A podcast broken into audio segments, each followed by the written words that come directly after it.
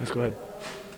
It's been a long time since you guys got to be on the team and gave up some second chance points like this. What was the, what was the difference?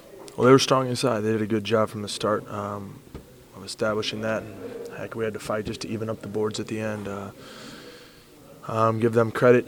They came out and they were the aggressors, and that's something we've been uh, during our games that we've won.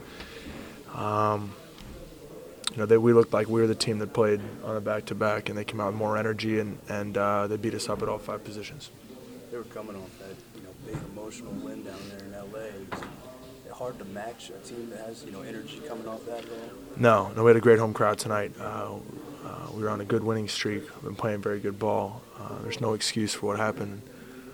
Uh, just really, I, I think you know, the, the kind of the thought in the locker room is that we're just really disappointed we let one slip away here, um, just because you know every game is so valuable and uh, and uh, just well, you know, going on a long road trip here, just uh, just wish we could have that one back.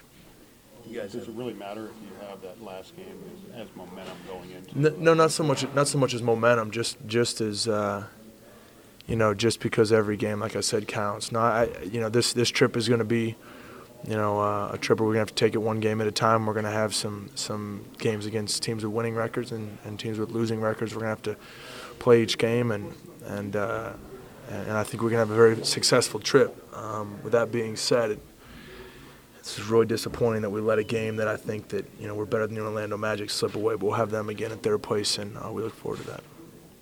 Guys have uh, been real resilient, responded well to, to bad games. Think going back to the Denver games, that give you any confidence in how you will respond to this? Yeah, yeah. Well, I mean, we're not dealing with you know our, our team is is not a is not a front running team. We're not a, a soft team. We're not a team that that um, that that takes losses lightly, and that's the that's the reason we've had the season we have up to this point. You know, we have guys that will respond and guys that are tough.